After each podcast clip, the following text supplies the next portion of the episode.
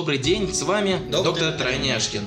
Сегодня у нас интересна такая тематика про наш иммунитет, как у детей, так и у взрослых. Проблема в том, что иммунитет не всегда понимает слово иммунитет, что это есть такое.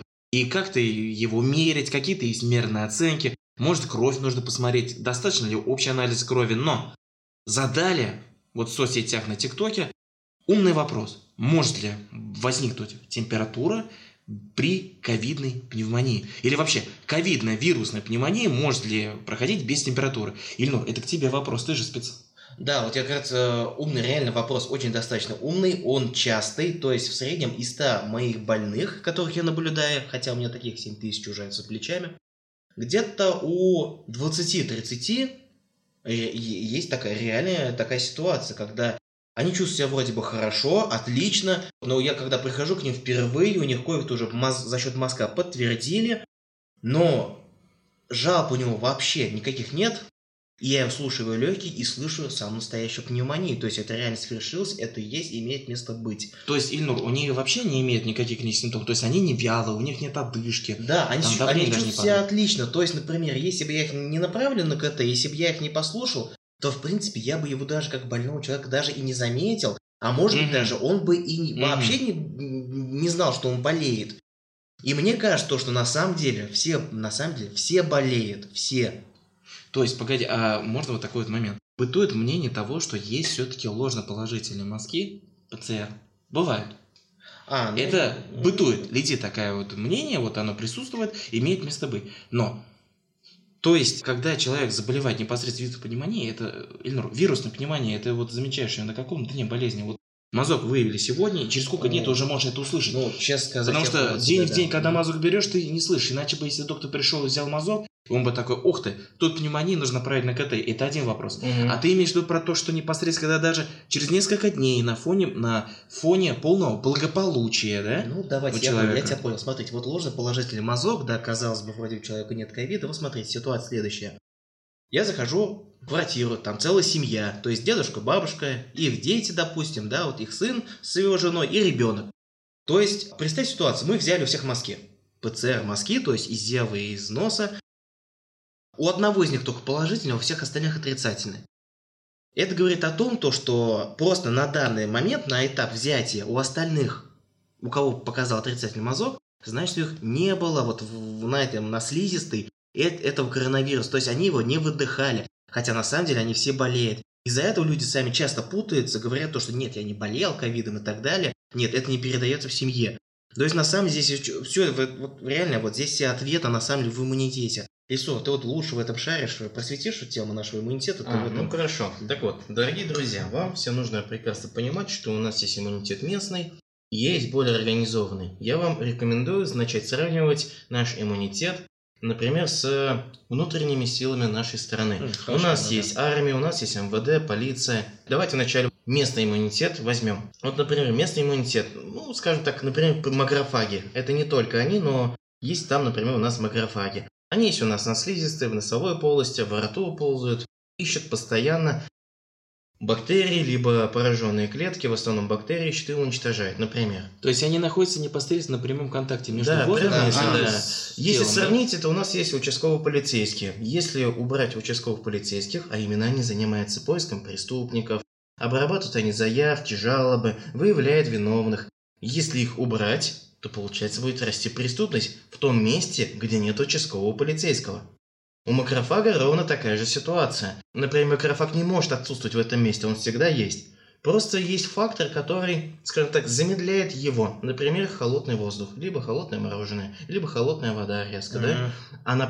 Холод просто замедляет движение. Получается, что местный иммунитет макрофага, они, по идее, могут сами справиться, а могут и не справиться с каким-либо вирусным агентом, с бактериальной инфекцией. Или с аллергеном. Да, в том числе. И получается, они делают как могут, насколько это возможно. Это всего лишь местный иммунитет на уровне клеток и не более того.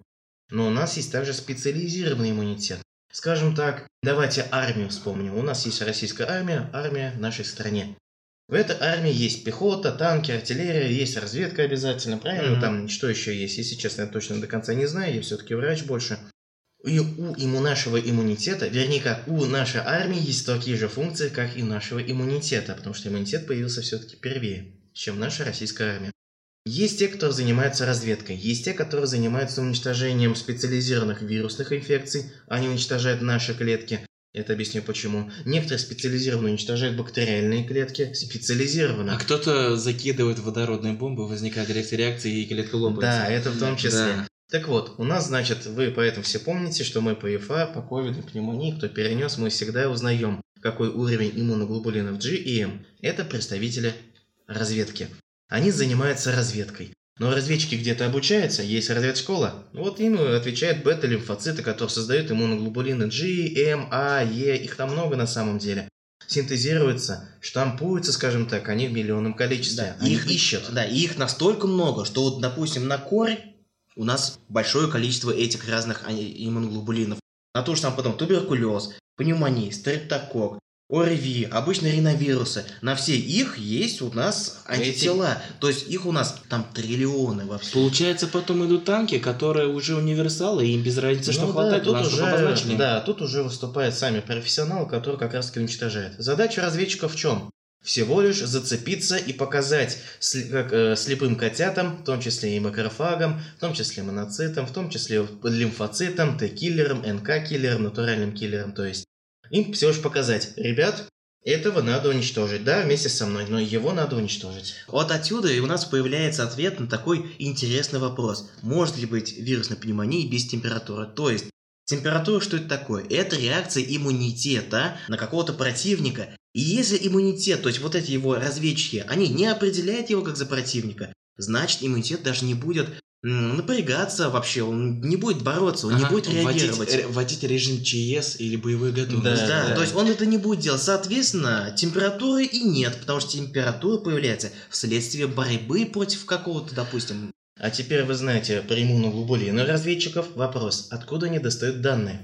Так вот, вспоминаем наших участковых полицейских. На случай участковых полицейских нашего организма. Макрофаги, например. Место они ползают, место они ищут постоянно. И тут нашли. Скушали, допустим, скушали бактерию. Да, и в итоге они начинают там использовать MHC, вот это и так далее. Но вам это знать не нужно. Но они начинают передавать информацию вышестоящим органам. Особенно, если, например, где-то в определенном месте уже много макрофагов, засекает одни и те же клетки в большом количестве. Да. Эта информация тоже передается. Да, и эта вся информация передается вышестоящим органам, в данном случае бета-лимфоциту, ну это через некоторые механизмы, это подробнее вам не нужно знать, но главное знать, это передается выше. И оттуда синтезируются иммуноглобулины.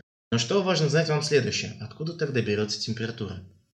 Температура берется в основном, если наши родные клетки разрушаются не системой апоптоза. Самоуничтожение. То есть после борьбы. Да, то есть вирус проник, сам размножился, клетка уничтожилась, разрушилась, сама клетка не планировала это делать. И выделяются токсины. Есть эндотоксины, экзо, но не суть. Выделяются токсины. И у нас некоторые Т-хелперы, они могут это увидеть, они скажут, о, ребят, у нас что-то произошло, причем не запланировано. Бегом передаем сигнал в гипоталамус. И гипоталамус, окей, ребят, поднимает температуру. А зачем нам нужна температура? Получается, это нормальная среда? Это нормальная среда для ускоренного развития. Давай, погоди. Вот зачем нужна температура? При более высокой температуре иммунитету легче бороться с противником. Да, это все равно, что у нас в стране военный режим. Да, создается некомфортная среда для тех же бактерий, вирусов. Для них она просто некомфортная. А иммунитету легче бороться, потому что он способен на это. Плюс при повышенной температуре тела ускоряется синтез убийц. Ну ладно, давай, теперь мы про иммунитет пока завершим, потому что эта тема очень у нас с вами большая, тут часами нужно об этом говорить. И теперь возвращаясь к одному тому же простому вопросу, как бы нет температуры при вирусной пневмонии. Здесь я считаю, вот как ковидный врач, я считаю здесь два варианта событий. Первый из них, это, например, у человека уже есть, появилась пневмония, то есть разведчики пока еще не определили, не нашли его, но ему нужно время на это, то есть, например, на 3-й, 4-й.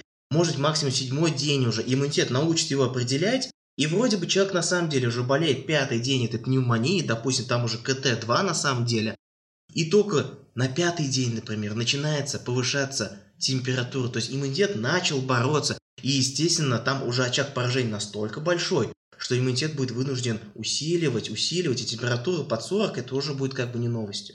на самом деле. Да. А второй? Ну, а второй вариант событий, это когда иммунитет и вовсе и не смог даже определить его. Вот это, на самом деле, это та группа людей, которая, к сожалению, имела летальный исход из-за этого коронавируса. То есть иммунитет как и не мог, так и не определил его. То есть я говорю про возрастных людей, дедушек, бабушек. То есть вот есть лица, у которых, например, имеют ВИЧ непосредственно. О, да. У них иммунитет уже подавлен. А, вот простой, да, вот спасибо. Вот это реально простой пример. То есть кто такие ВИЧ-инфицированные, больные СПИДом? Это те люди, у кого иммунитет просто не реагирует. То есть, например, если ребенок начнет болеть обычной ангиной, у ВИЧ-инфицированного иммунитет даже реагировать не будет, у нее не будет температуры, но при этом будет ангина на месте. Просто к слову, я еще рассказываю про иммунитет. ВИЧ-инфекция, она поражает бета-лимфоциты, школа разведчиков. Разведчики просто не синтезируются.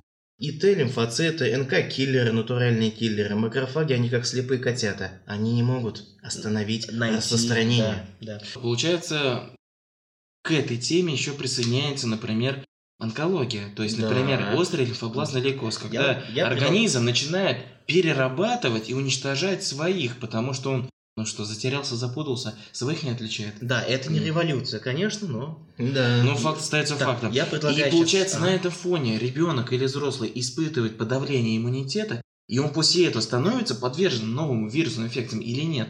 Или у него там все на боевой готовности, все война внутри? Мне кажется, даже время не успевает организм на это тратить. Я предлагаю сейчас пока вот данные... Тему оставить, пока уже не оставить, не забыть. А после мы сейчас приостановим, потому что уже мы превышаем наши 12 минут. Все. Спасибо за внимание. Пишите вопросы. Да. Продолжение следует. И еще, пожалуйста, не забывайте, мы, в принципе, Тройняшки, у нас есть картинки. Присоединяйтесь в наш Инстаграм. Просто вбивайте в поисковике доктор Тройняшкин, присоединяйтесь, потому что там мы будем выкладывать формат IGTV. Мы именно там будем выкладывать гораздо больше длительности и будем объяснять картинками, рисованием и так далее. А так, у нас есть книжки, мы написали специально для вас. Пишите, мы обязательно вышлем на почту. Дорогие друзья, с вами был доктор Тройняшкин. Всем пока.